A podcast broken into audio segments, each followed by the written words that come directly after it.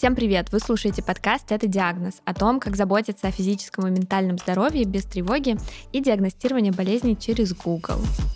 И, как всегда, в студии Диана, Наташа. И в этом выпуске вернулась я из отпуска. С возвращением! Ура! Привет, привет!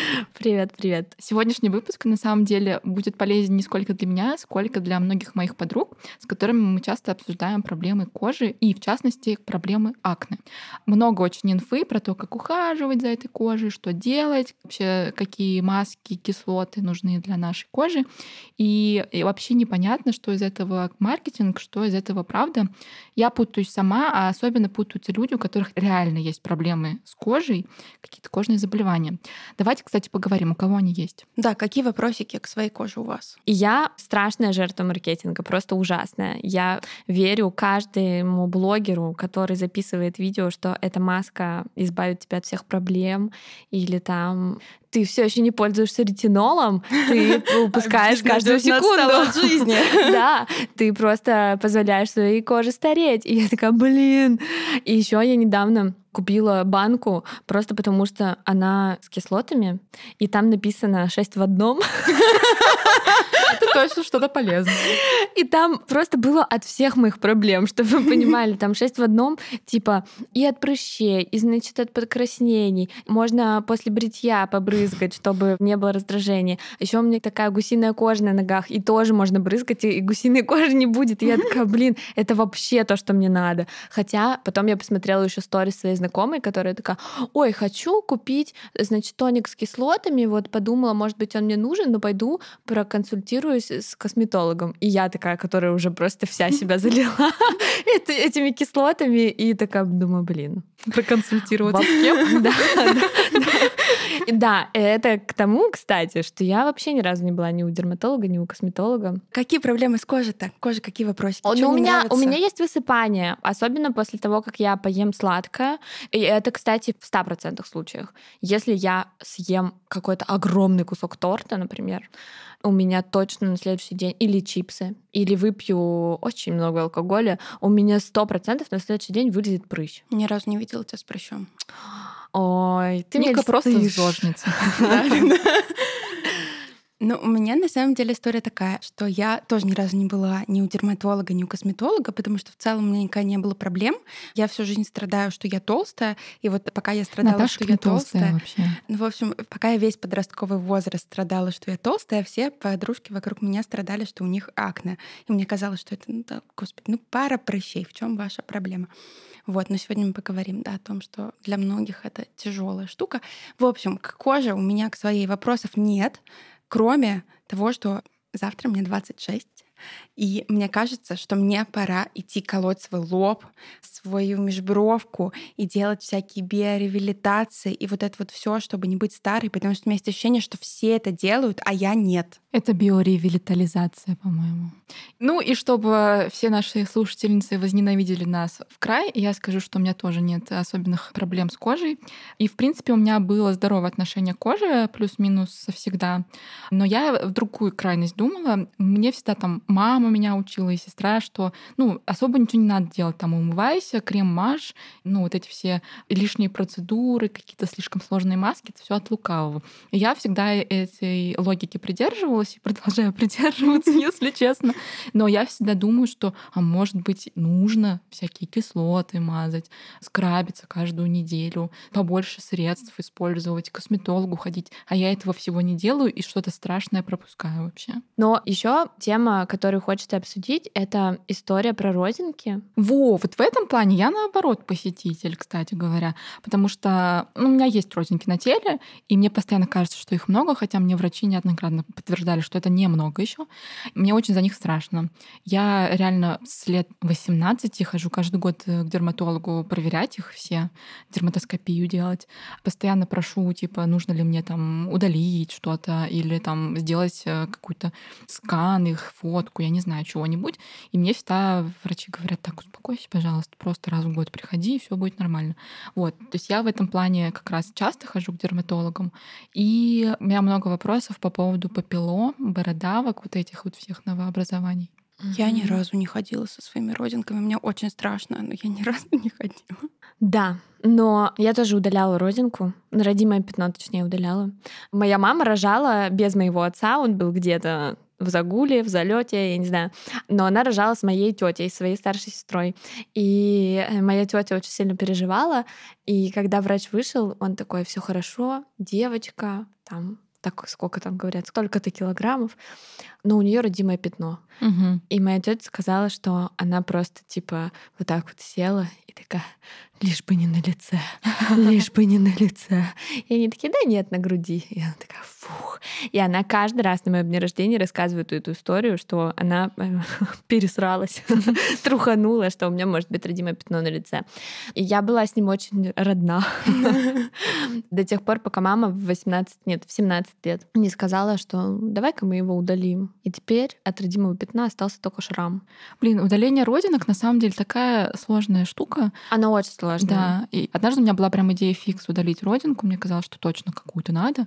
И в каком-то порыве психоза я все таки дошла до врача, который согласился мне что-то удалить. Указала на какую-то родинку на спине. Мы ее удалили. Но это место очень долго заживало, и остался до сих пор шрам. Я почему-то думала, что родинки удаляются бесследно. Да. Ничего не остается. А этот шрам был довольно явным, и он вот только спустя пару лет начал немножечко сравниваться с кожей. Но я, если честно, жалею, что я это сделала. Я до сих пор считаю, что это был психоз, а не рациональный Ну да, если непонятно зачем. Да. Я тоже думала, что будет какой-то небольшой шрам, а потом он такой, ну вообще-то нет, у тебя вот как, какого размера было родимое пятно, такое останется. Но он такой, но есть выход давай мы тебе сделаем надрез под мышкой и натянем кожу, и типа под мышкой будет шрам, а тут нет. Но вы знаете, как я отношусь к вообще вот этим вот разрезам кровавым, mm-hmm. вот этим всем процедурам. Я такая, нет, мне уже плохо. А сейчас ты ходишь еще родинки проверять? Нет, не хожу. А ее отправили от родимое пятно, сказали, что оно не онкогенное. Я такая, ну и пофиг. Но у меня нет больших родинок, у меня mm-hmm. все маленькие. Но, ладно, мы очень далеко ушли в историю про родинки. Я думаю, что мы поговорим об этом с врачом.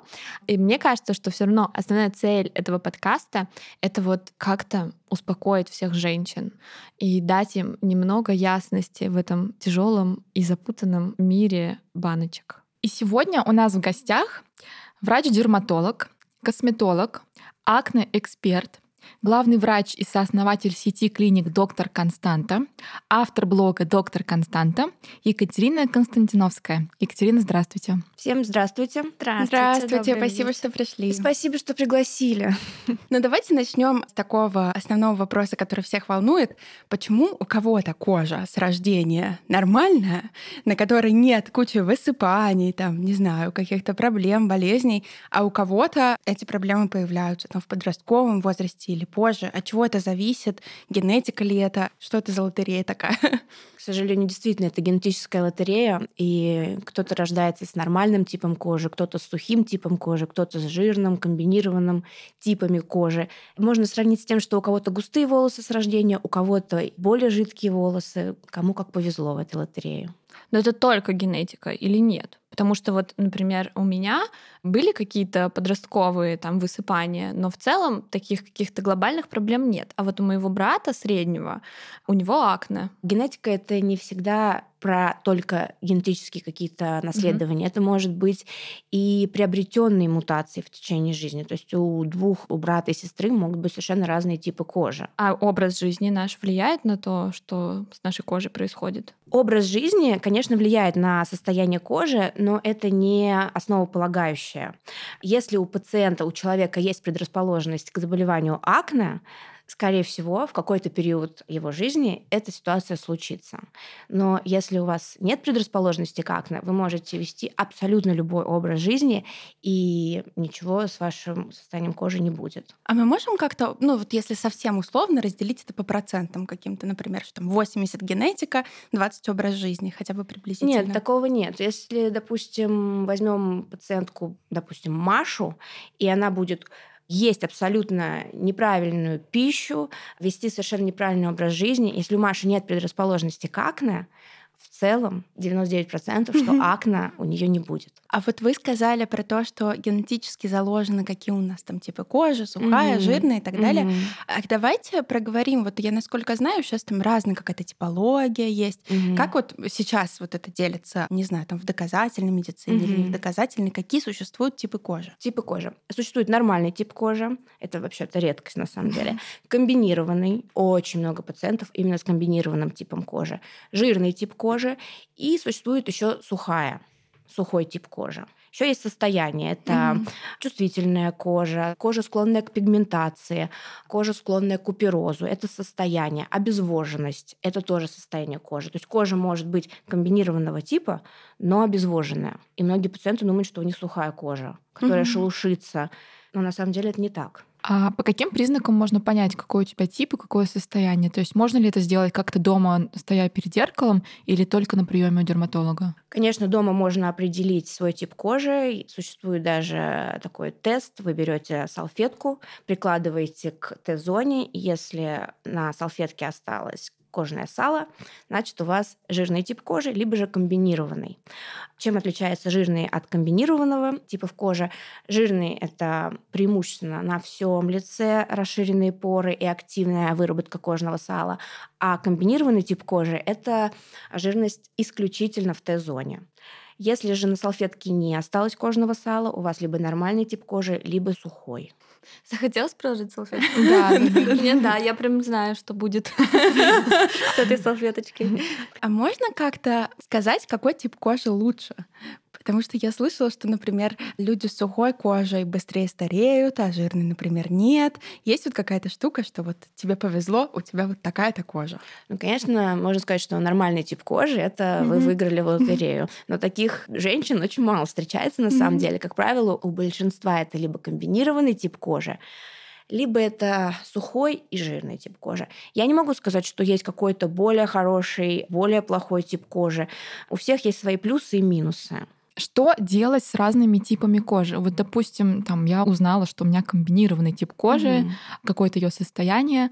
Что мне с этой информацией делать? Это должно помочь мне подобрать уход или просто осознавать какие-то особенности, ничего с ними не делать. Как эту информацию интерпретировать? Каждому типу кожи положен свой определенный уход.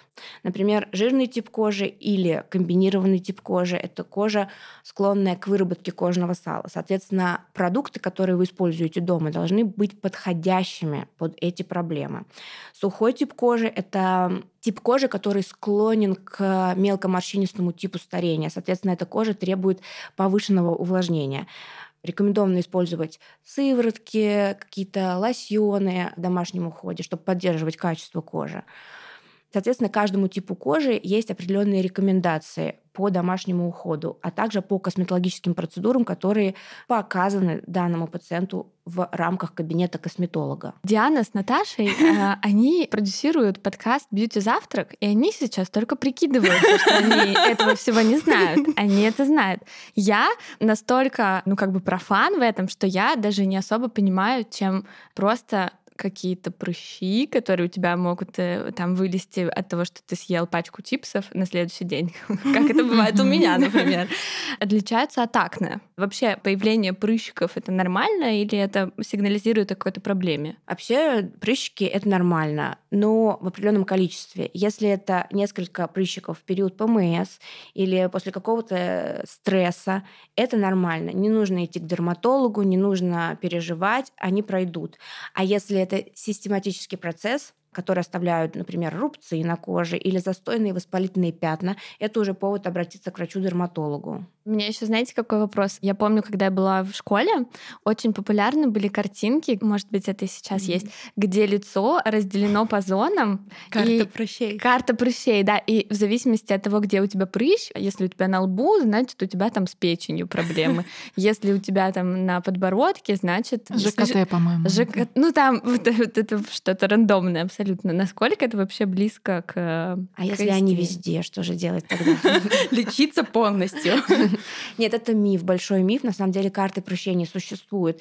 И воспалительные элементы на спине они вообще ни о чем не говорят. Воспалительные элементы на лбу тоже вообще ни о чем не говорят. Они говорят только о том, что у пациента есть акне, и нужно обратиться к врачу-дерматологу за помощью.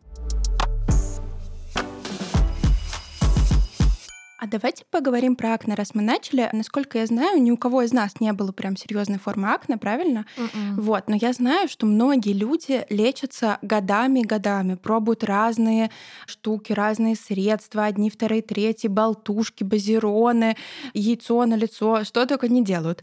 Вот, почему лечение от акне такое сложное и что действительно нужно сделать? Вот есть какой-то рецепт, который всем помогает? Вообще, я бы не сказала, что лечение акне это сложный процесс, но есть нюансы. Я сейчас расскажу. Во-первых, акне это хроническое заболевание, которое сопровождает пациента на протяжении всей жизни как, например, гастрит или мигрень или какие-то другие хронические заболевания.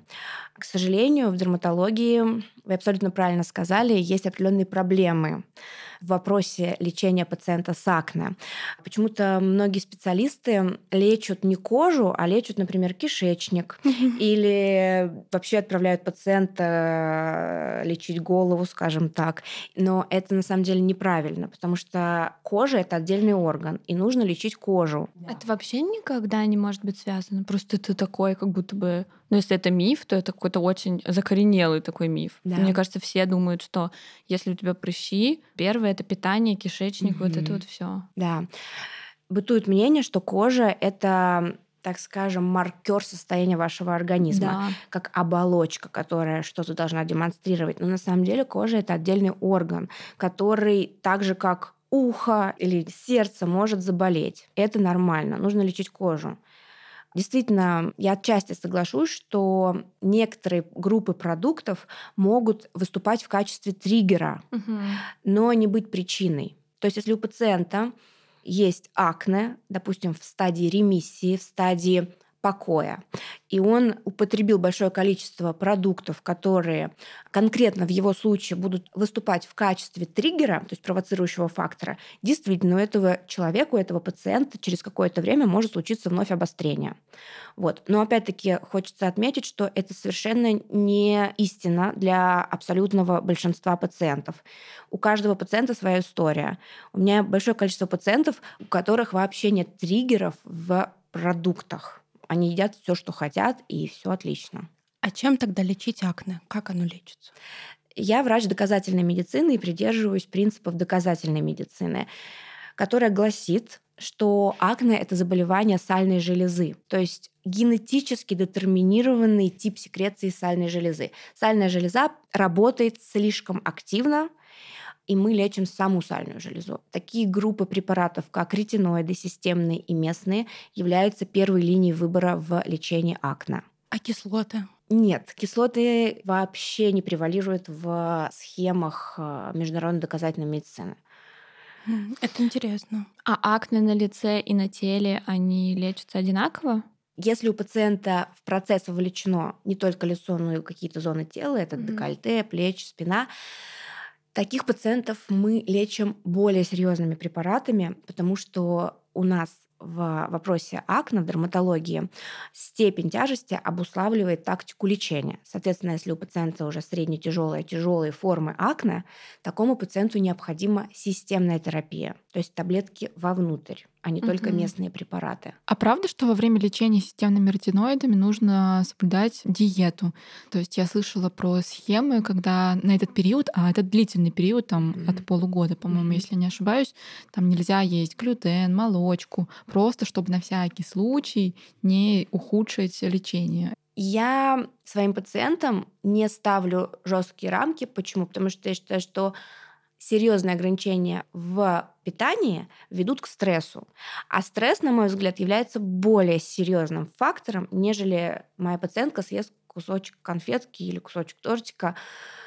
Поэтому нет, все мои пациенты питаются как им хочется, но, безусловно, я даю рекомендации, что по возможности сократить количество употребляемых продуктов с высоким гликемическим индексом и молочных продуктов. Вот. А вообще при приеме системных ретиноидов необходимо употреблять больше жирной пищи, потому что системный ретиноид – это производная витамина группы А, а витамин группы А, он жирорастворимый. Соответственно, системные ретиноиды хорошо усваиваются только в присутствии жиров. А вот витамин А, например, морковь. Лучше, конечно, исключить на период лечения системными ретиноидами. То есть тут правда есть какая-то взаимосвязь. То есть мы просто мы до этого проговорили, что как бы связь диеты и акне ну, не доказана, угу. а именно при лечении системными ретиноидами все таки это большее значение имеет, правильно? Да, но это именно чтобы усвоился лекарственный угу. препарат. Я, кстати, недавно виделась с подругой, она как раз проходит сейчас лечение системными ретиноидами, и мы виделись в кафе, и она заказывала салат с авокадо, потому что она сказала, что вот в этот прием пищи ей нужно принять эту таблетку. Вот это комплаентный пациент, который соблюдает рекомендации. Даша, привет. Мы проговорили как будто бы, как лечить нужно, но не проговорили какие-то красные флаги. А мне кажется, что их много на самом деле, потому что э, люди с акне, они часто отчаиваются и в какой-то момент начинают пробовать просто все на свете, намазывать на себя и колоть, и что только не делать. Вот чего совсем делать не нужно, что опасно, что может быть сейчас модно, но при этом абсолютно неэффективно. Давайте вот про это тоже Отличный поговорим. вопрос, на самом деле, потому что, на мой взгляд, акне — это огромная социальная проблема, угу. которая не заканчивается оказывается на уровне кожи. Это намного серьезнее и глубже, потому что девушка с акне, которая не может избавиться от своей проблемы, это начало комплексов, да, это загонов по поводу образа с личной жизни. жизнью, это не всегда хороший карьерный рост. На самом деле это правда. Что не нужно делать? Не нужно лечить акне, прибегая к помощи нутрициологов, хотя я очень уважительно отношусь к нутрициологии в целом, но это не в разрезе вопроса акне. Что нужно делать? В первую очередь нужно пойти к грамотному дерматологу, желательно к врачу, который практикует доказательную медицину. Не нужно сдавать кучу анализов, потому что в целом грамотному дерматологу и так понятно, почему у пациента акне. Искать причину можно бесконечно. Единственная причина, которую можно действительно найти, это гиперандрогенное состояние, то есть когда уровень, например, половых гормонов мужских в крови повышается. Но практика показывает, что далеко не у всех пациентов с акне есть эта проблема, а скорее даже очень у маленькой выборки. Соответственно, корреляции четкой нету. Получается, единственный анализ, который нас не должен насторожить, это анализ на мужские половые гормоны. Все остальное не имеет никакого смысла. Абсолютно верно. Ого.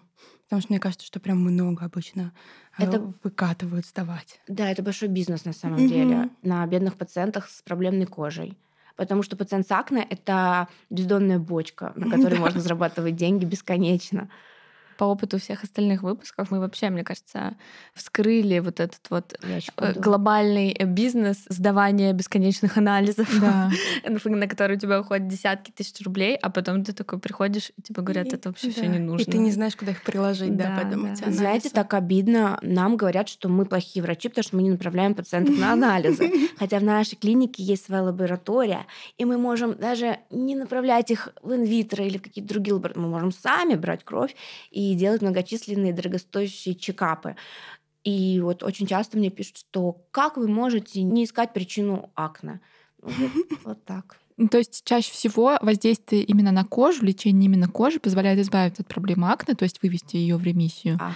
И желудок для этого залечивать не нужно, никакие другие органы трогать не нужно. Нет. Если угу. взять девчонок, у которых гастриты, которые питаются всем, чем хочется, но у них идеально чистая кожа, потому что нет связи. Угу.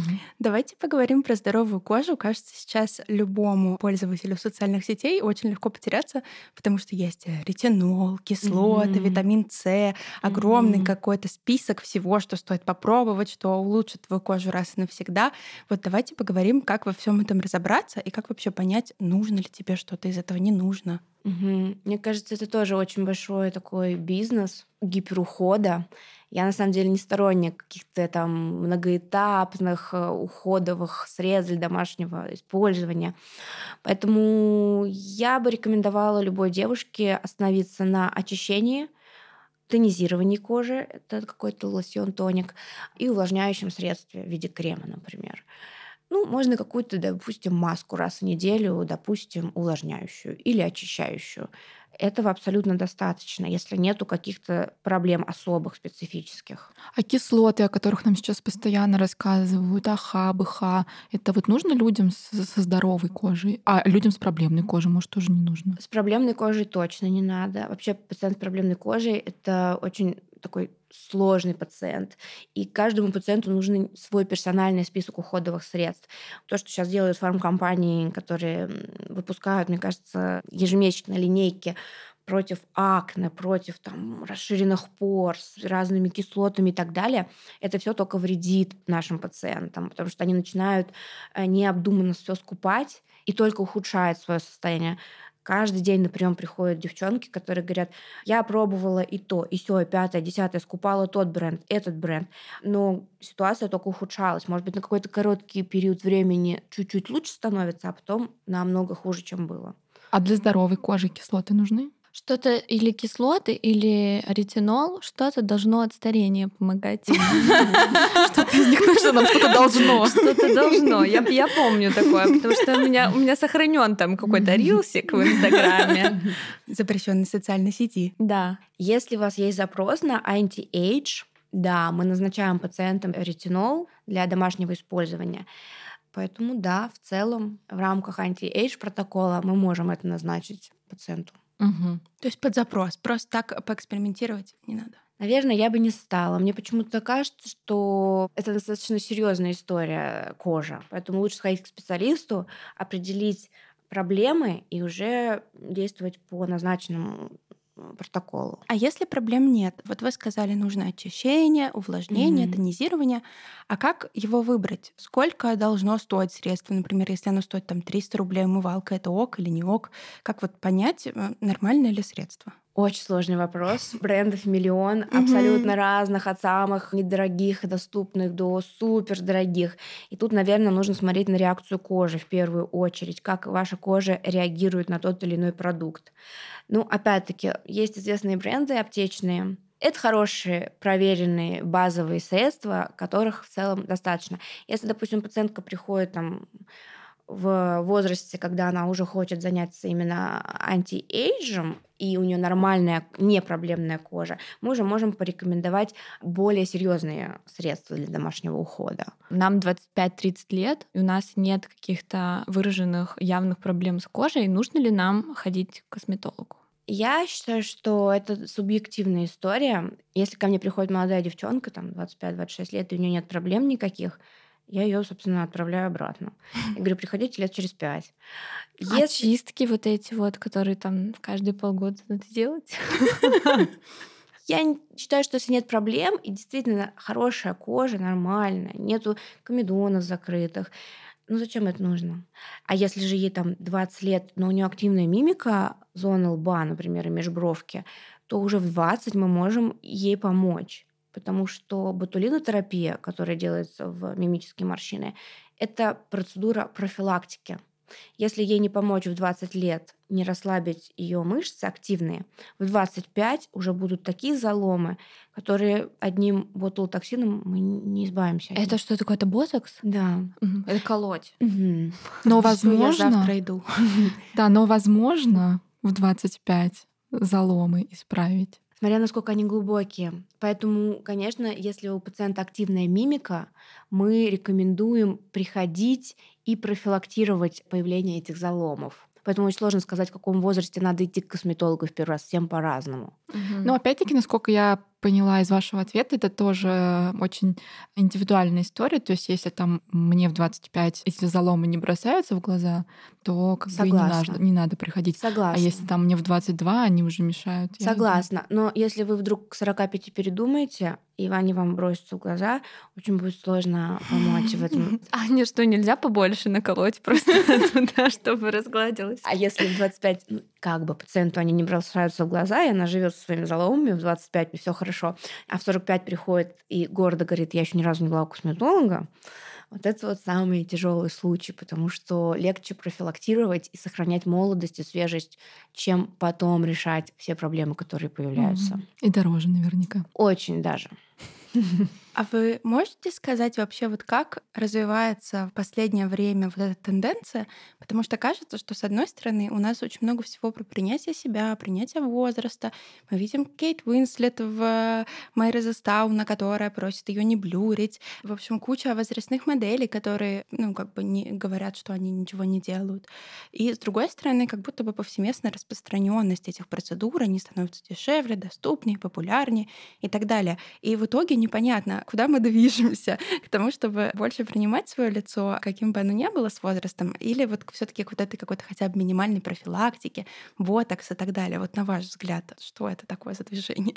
По опыту, наверное, по статистике нашей клиники, я скажу так, что как кололись, так и колются.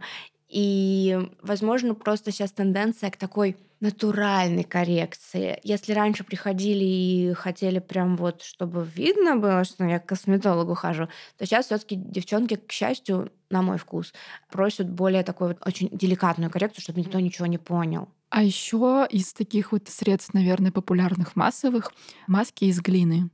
Насколько это работающая история и вообще вот эти вот недорогие, так сказать, народные средства? Причем они раньше были недорогие, и они продавались в каких-то, я помню, еще в коробочках или в каких-то зиплоках там условных. А сейчас вообще-то глиняные маски можно и у люксовых брендов всяких встретить. Glam Glow, который там чуть ли не за 200 долларов. Да, ну то есть как бы вообще-то серьезно это пошло далеко. Да, то есть это факт, что глиняная маска помогает, или это все-таки раздутая пиар-история какая-то? У меня есть глиняная маска, я ей пользуюсь, и в целом... Это факт, ребята. По-моему, прикольно работает. Но, опять-таки, нужно оценивать ожидания человека. Это большая проблема, кстати, ожидания пациента, который приходит к врачу-косметологу. Тут нужно сразу обозначить, что мы можем сделать, а что мы не можем сделать. Угу. Я считаю, что глина освежает, и придает какой-то такой вот более здоровый цвет кожи. А вот вы еще перечисляя основной уход, тоже сказали, что вот раз в неделю можно сделать увлажняющую маску. А есть ли тут какие-то рекомендации такие здравые? Какая это должна быть маска? То есть можно ли купить там за 200-300 рублей какую-то? Или лучше вообще вот не вот эти вот э, тряпки? Тканевые, да. Да, не тканевые, тканевые, а вот в тюбике лучше выбирать. Есть ли тут какие-то рекомендации? Нет, я не могу даже ничего прокомментировать, потому что как и одноразовые тканевые есть хорошие маски, так и в тюбиках есть хорошие маски. Как за недорого есть, так и за дорого есть. Тут не угадаешь. И если одну маску дать нам всем, кому-то это понравится маска, а кто-то скажет, я вообще не заметила результат. Тут нет такого суперсредства. Ну, честно, тканевые маски бесят, потому что когда на тканевой маске написано увлажняющая, то в целом она как бы твои ожидания, скорее всего, выполнит. Потому что ты снимаешь, у тебя такое лицо блестит, увлажнилось. Но они иногда пишут просто... Э, регенерирующая. Регенерирующая, увлажняющая, подтягивающая. Восстанавливающая. Ну, то есть вот я сегодня надела с утра маску, э, и на ней было написано, по-моему, вот как раз типа подтягивающая. И она ничего не подтянула. Вообще ничего. Подтягивать нечего. Да нет, ну как бы все равно же можно как-то, чтобы я посвежее была. А я как, как сняла. Я думала, ты скажешь, что тканевые маски бесит, потому что это не экологично. Да, я тоже. Ведущая подкаста, с которым. Не, ну это тоже, да. Давайте поговорим про профилактику и такие более опасные болезни, которые лечит и отмечает дерматолог, например, про меланому. Зачем ходить к дерматологу на профилактику? Вот что ему нужно такое там показывать, э, узнавать, если какой-то чекап у него нужно mm-hmm. ли проходить? Вот что э, дерматолог в этом смысле Отличный делает? вопрос.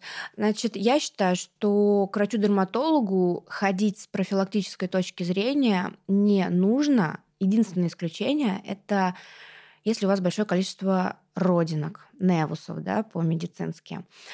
Но просто ходить раз в полгода как к гинекологу или стоматологу, к дерматологу совершенно не обязательно. А я просто даже не представляю. Вот придет пациент и скажет, я пришла, полгода прошло. А если действительно у пациента много новообразований, и они появляются новые, новые, новые, то, конечно, я рекомендую делать так называемое фотокартирование кожи. Это паспорт кожи.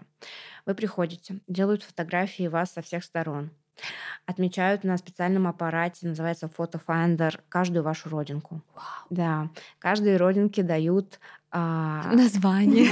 Да, порядковый номер.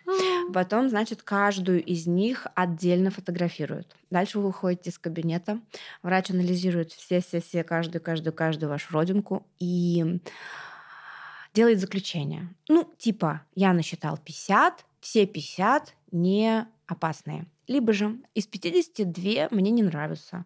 Надо пойти к врачу. А как, а как это понятно внешне? Да, у нас есть определенные критерии, когда Мгм. мы можем заподозрить, что невус имеет опасный потенциальный исход.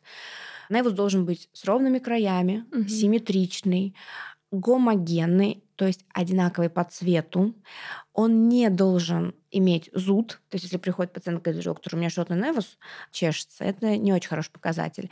И невус не должен бледнеть. А вот то, И что... расти, по-моему, тоже нет, и В целом это норма. Нормально? Да, но просто если он быстро растет, лучше его удалить. Мгм. А есть разница, э, вот, то есть, например, более ли опасна родинка, которая плоская, и родинка, которая вот такая выступающая, такая как, не знаю, как это объяснить. На ножке как бы. Ну да, да, да. Статистика говорит, что плоские невусы, они более опасны, Мгм. но те, что на ножке, они подвержены самоповреждению. То есть если в каком-то очень таком деликатном месте есть невус, который обладает объемом, лучше такой невус действительно иссечь или удалить. Потому что травматизация невуса может привести к не очень хорошим последствиям. Что делать, если ты травмировал родинку, содрал ее? Бежать Куда к дерматологу, чтобы иссечь остатки. А почему это плохо? Ну, то есть вот содрали, если не сделаешь, осталось, да. Кусочек родинки останется. Вот это вот не очень хорошо. Лучше, конечно, иссечь. То есть такой- сдать на биопсию. То есть такой остаток, э, кусочек, он больше может вреда нанести. Ну, то есть больше у него шансов стать онкогеном. Да, потому что травматизация уже произошла. А удалять родинки вообще безопасно, потому что ну, вот в обществе как будто есть это мнение, что ну, это же вот твое дано от Отличный природы. вопрос.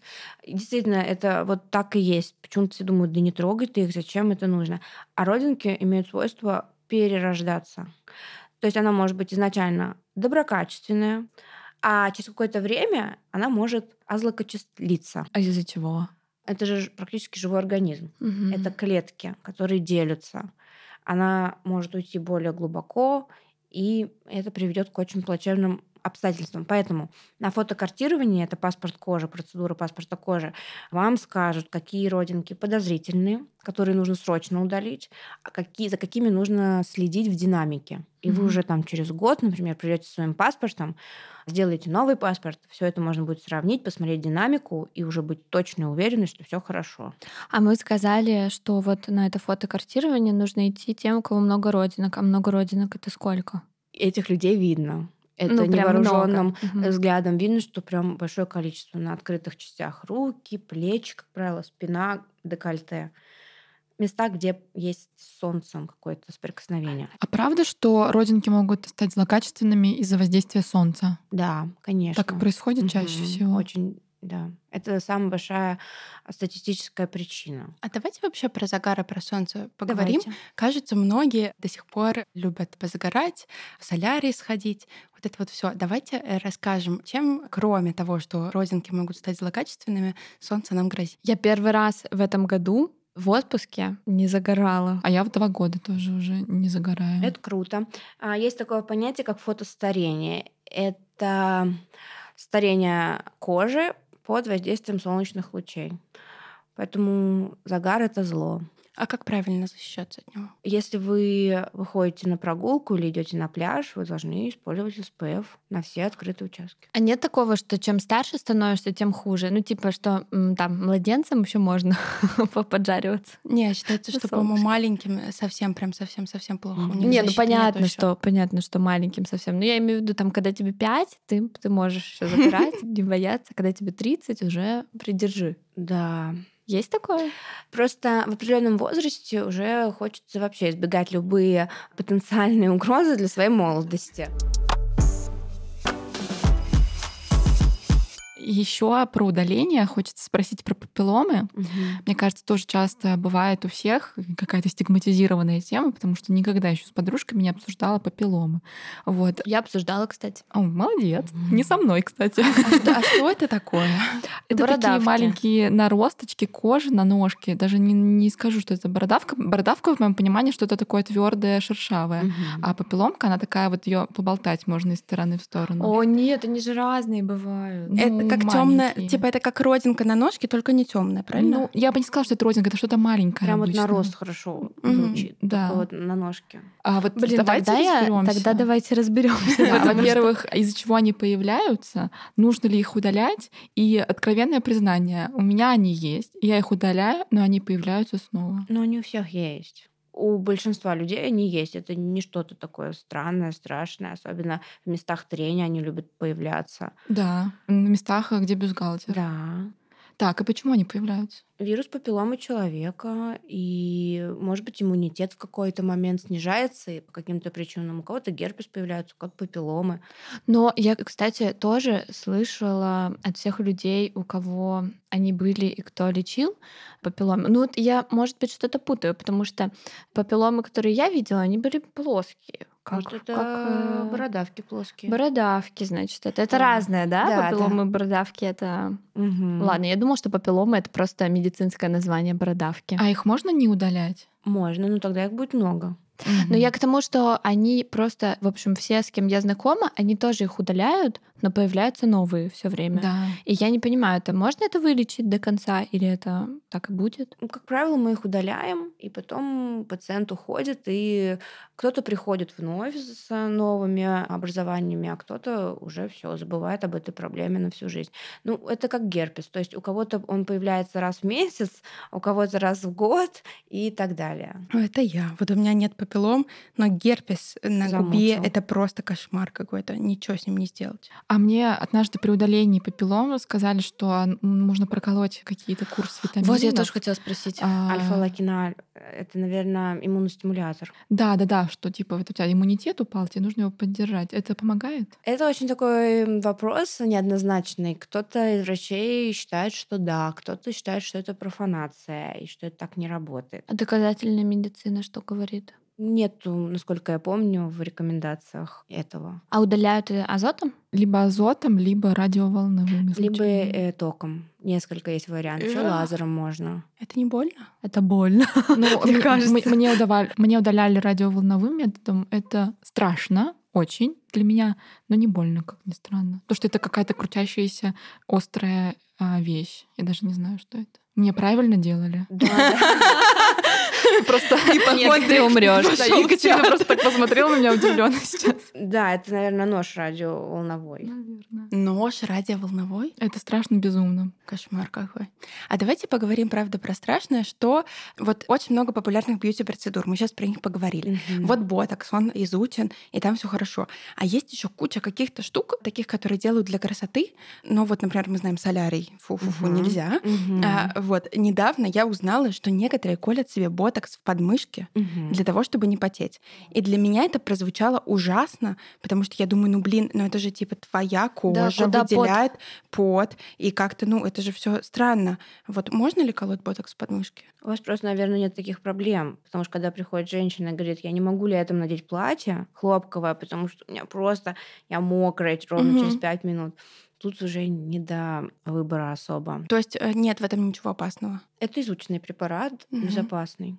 А в эпиляции сейчас же стало очень модно лазерная эпиляция. Тоже вот я смотрю, все на нее стали ходить. Тоже звучит для меня кошмар. Все говорят, что это страшно больно, непонятно, поможет ли в итоге или нет, или опять все снова вылезет. Безопасно ли это? Да, это безопасно, потому что лазерный луч не проникает в слои, где заложены, например, лимфатические узлы.